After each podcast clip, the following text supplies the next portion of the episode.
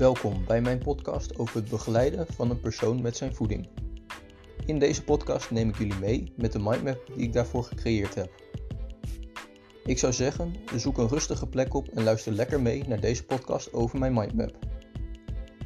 Er zijn 4 onderdelen van de mindmap die ik met jullie ga bespreken. Het eerste onderdeel is mijn stappenplan voor het begeleiden van iemand met zijn voeding. Bij het tweede onderdeel gaan we het hebben over verschillende doelen en hoe je die kan bepalen. Bij het derde onderdeel ga ik jullie meenemen in mijn visie over voeding. En tot slot, bij het vierde onderdeel, vertel ik een paar dingen die ik toepas vanuit de theorie van school. Als jullie er allemaal klaar voor zitten, gaan we beginnen met het eerste onderdeel.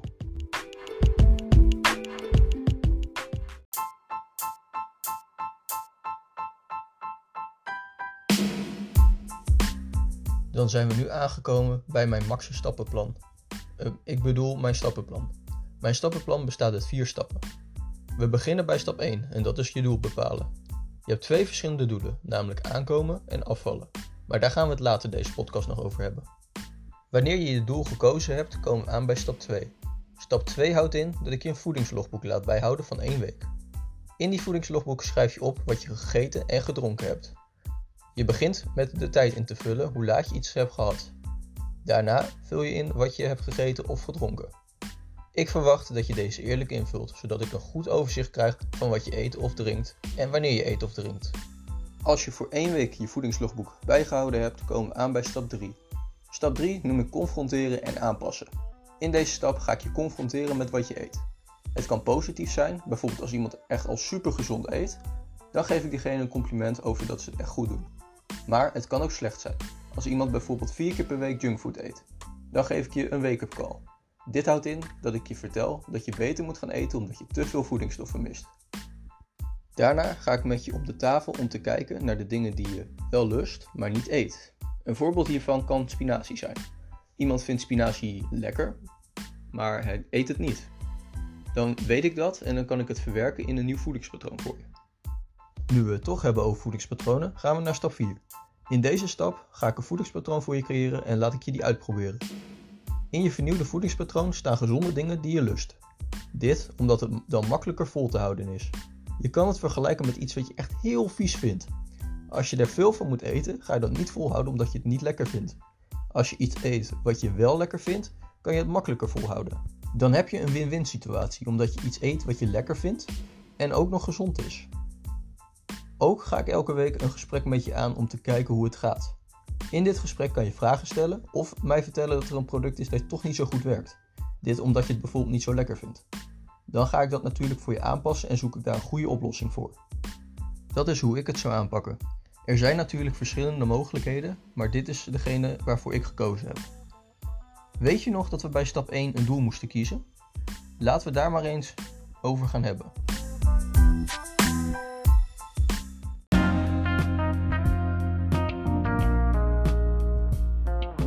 We zijn nu aangekomen bij onderdeel 2, namelijk doelen. Je hebt 2 verschillende doelen zoals ik al vertelde bij stap 1 van mijn stappenplan, namelijk aankomen en afvallen. Veel mensen denken door alleen maar cardio te doen af te kunnen vallen, maar ik vind dat dus niet zo. Hoe ik het zie kan ik uitleggen met percentages. Cardio is 5% van wat je moet doen. Ik denk dat krachttraining 25% is wat je moet doen. Ik ben ervan overtuigd dat krachttraining je meer helpt namelijk. Dan praat ik wel over oefeningen voor de grote spiergroepen, zoals je benen, je borst en je rug. Maar dan heb je nog maar 30%. Waar zijn die andere 70% hoor ik je denken? Om die vraag te beantwoorden, zou ik het kort houden, namelijk voeding. Ja echt, ik denk dat voeding voor 70% invloed heeft als je wil afvallen. Maar wat moet je dan precies eten? Wat ik adviseer is om je te houden aan de schijf van 5. Maak gezonde keuzes en keuzes die je lekker vindt. Er is wel één belangrijk ding. Ga in een calorie deficit zitten. Wat dit inhoudt, ga ik uitleggen met een voorbeeld. Stel je voor dat je op de dag 3000 calorieën nodig hebt. Wat je dan moet doen om in een calorie deficit te zitten, is minder dan 3000 calorieën eten. Maar doordat je minder gaat eten, is er een voedingsstof die je zou moeten verminderen. Ik denk dan dat je je koolhydraten zou moeten verminderen en je eiwitten juist iets zou moeten verhogen. Dit om je spiermassa te behouden. Eiwitten zijn namelijk je bouwstoffen en helpen mee om je spieren sneller te laten herstellen na een training. Ik zal hier later nog meer over vertellen als we het gaan hebben over mijn visie. Laten we het dan nu ook nog even hebben over het andere doel, namelijk aankomen. Voor de mensen die mij kennen weten jullie dat ik graag wil aankomen in spiermassa. Dit omdat ik vrij licht ben voor mijn lengte die ik heb. Waar ik ben achtergekomen is dat je in een calorie surplus moet gaan zitten. Ook dit ga ik uitleggen met een voorbeeld. Stel je voor dat je weer 3000 calorieën nodig hebt en je wil in een calorie surplus zitten, dan zou je iets meer moeten eten dan 3000 calorieën. Je zal dan rond de 3300 calorieën moeten zitten. Ook zal je meer voedingsstoffen moeten gaan eten, maar maak gezonde keuzes. Waar je dan meer van moet eten zijn koolhydraten en eiwitten. Dit is omdat je van koolhydraten veel energie krijgt en het in best wel veel voedsel zit. Ik heb zo net ook nog iets verteld over eiwitten, weet je het nog? Voor de mensen die het niet onthouden hebben, zou ik het nog één keer herhalen. Eiwitten zijn je bouwstoffen en helpen mee om spieren sneller te laten herstellen na je training. Daarom zijn die voor mij ook zo belangrijk als je wil aankomen in spiermassa. Ik denk dat ik nu wel weer genoeg heb gezegd over aankomen en afvallen. Zullen we door naar het derde onderdeel? Mooi, dat wilde ik horen. Weet je nog wat het was?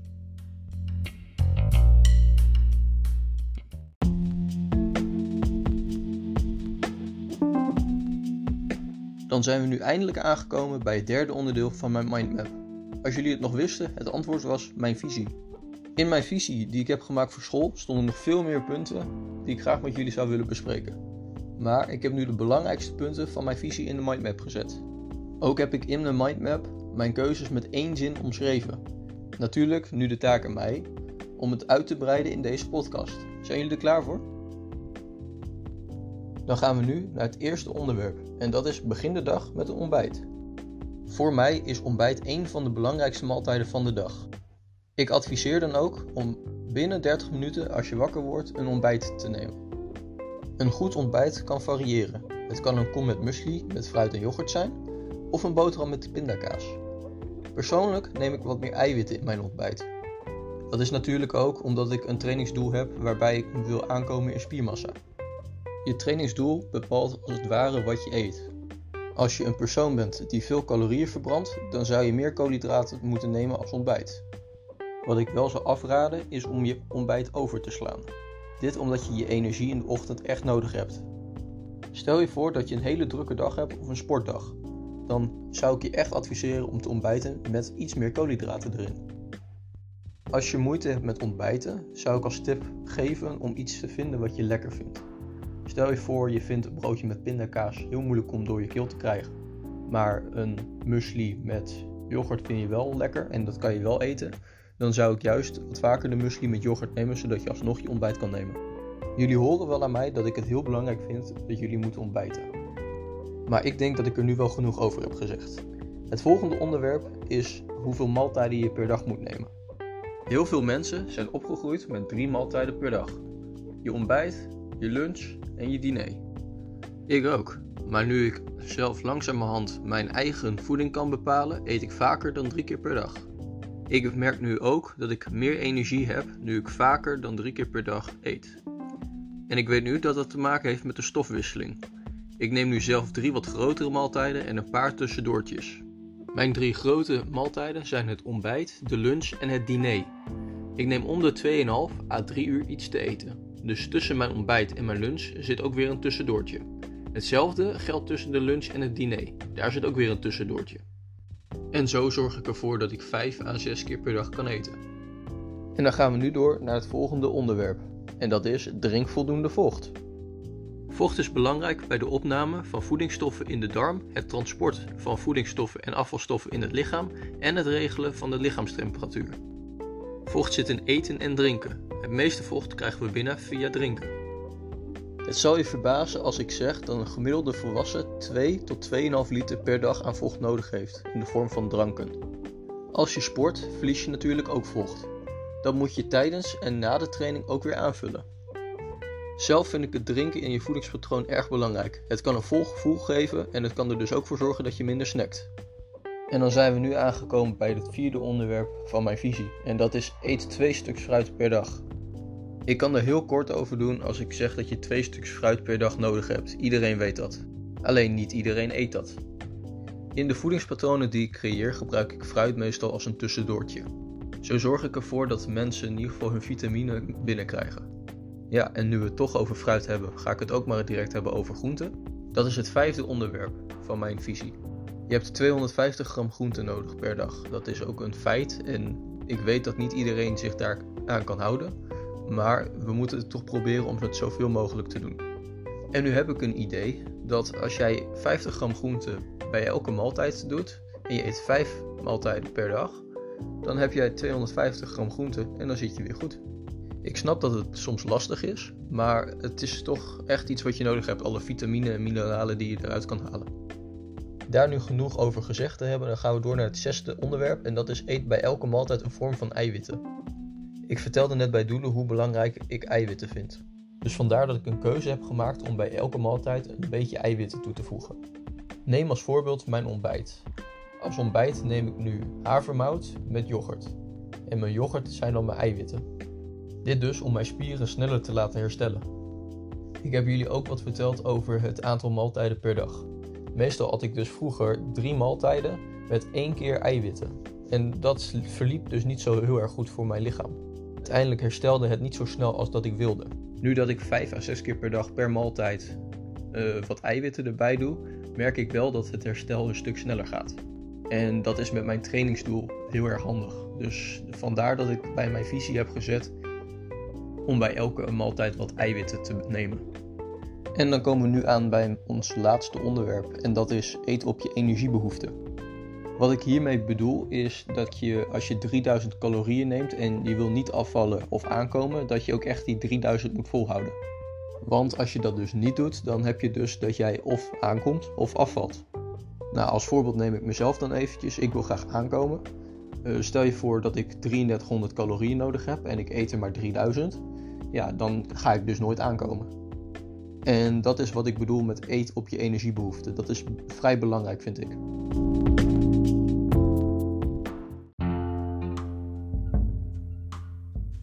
Ja, helaas zijn we dan nu aangekomen bij het laatste onderwerp. En dat is dingen die ik toepas vanuit de theorie van school. En wat ik heel veel van school heb geleerd is de documentaires kijken. Documentaires zoals Game Changers. Die mijn kijk op voeding toch weer hebben veranderd, zeg maar. En wat mij toen opviel tijdens Game Changers is dat ze het praten over een bepaald supplement. En dat supplement is vitamine B12. Dat is een supplement dat je nodig hebt omdat je het lichaam het niet zelf kan aanmaken. Ja, en dat is dus iets wat ik niet wist en dat leer ik dus nu op school en dat vind ik heel interessant. Ook hebben we geleerd als het gaat over supplementen dat creatine betrouwbaar is. Je hebt heel veel mensen die bijvoorbeeld pre-workout gebruiken en zo, maar dat is wetenschappelijk nog niet getest dat het goed voor je is. Je kan als het ware net zo goed wat kopjes koffie drinken. Daar hoort genoeg cafeïne in te zitten om uiteindelijk die cafeïneboost die je krijgt van de pre-workout ook te hebben. En creatine gebruik je om je herstel te versnellen, als het ware. Dat heb ik geleerd in het tweede jaar. En dat is iets wat mij toch wel bij zou blijven. Want het is wetenschappelijk ook getest namelijk. Ook hebben wij in het derde jaar met school een voedingslogboek moeten maken. En die pas ik ook toe via mijn stappenplan. Ik vind het uiteindelijk toch wel belangrijk om een weekje te zien van iemand wat hij eet en wat ik daarmee kan doen, zeg maar. En als we het nu toch hebben over dingen die we gemaakt hebben tijdens de derde klas. We hebben voor voeding een Excel-bestandje moeten maken. En dat ging dan over je voedingsadvies. En als ik mensen ga begeleiden, hou ik mijn Excel-bestandje erbij om dingen uit te rekenen als het ware. Zoals je totale energiebehoefte, je koolhydraatbehoefte, je vetbehoefte en eiwitbehoefte. Ja, en vanuit daar kan ik ook een voedingsschema maken. Dus dat heeft mij ook echt extreem geholpen. Ja, en natuurlijk alles wat ik heb gezegd, moest ik een research van doen of wist ik al door middel van school. Dus dat heeft mij natuurlijk ook geholpen. En pas ik natuurlijk ook weer toe in de praktijk. Ja, en als het ware hebben we voor school podcast moeten luisteren. En er waren toch wat podcasts die me echt zijn bijgebleven. Bijvoorbeeld die van Mark Tuitert met Asker Jeukendrup. Meneer Jeukendrup versterkte mijn visie. En dat was gewoon heel fijn om naar te luisteren. En het is eigenlijk best wel grappig, want mijn leraar is dus een enorme fan van podcasts van Mark Tuitert. En door hem ben ik er ook zelf wat meer naar aan het luisteren. Tijdens bijvoorbeeld school, of tijdens voeding, of tijdens een huiswerkopdracht. En dat vind ik eigenlijk nog best wel fascinerend dat dat toch zo is overgebracht, zeg maar.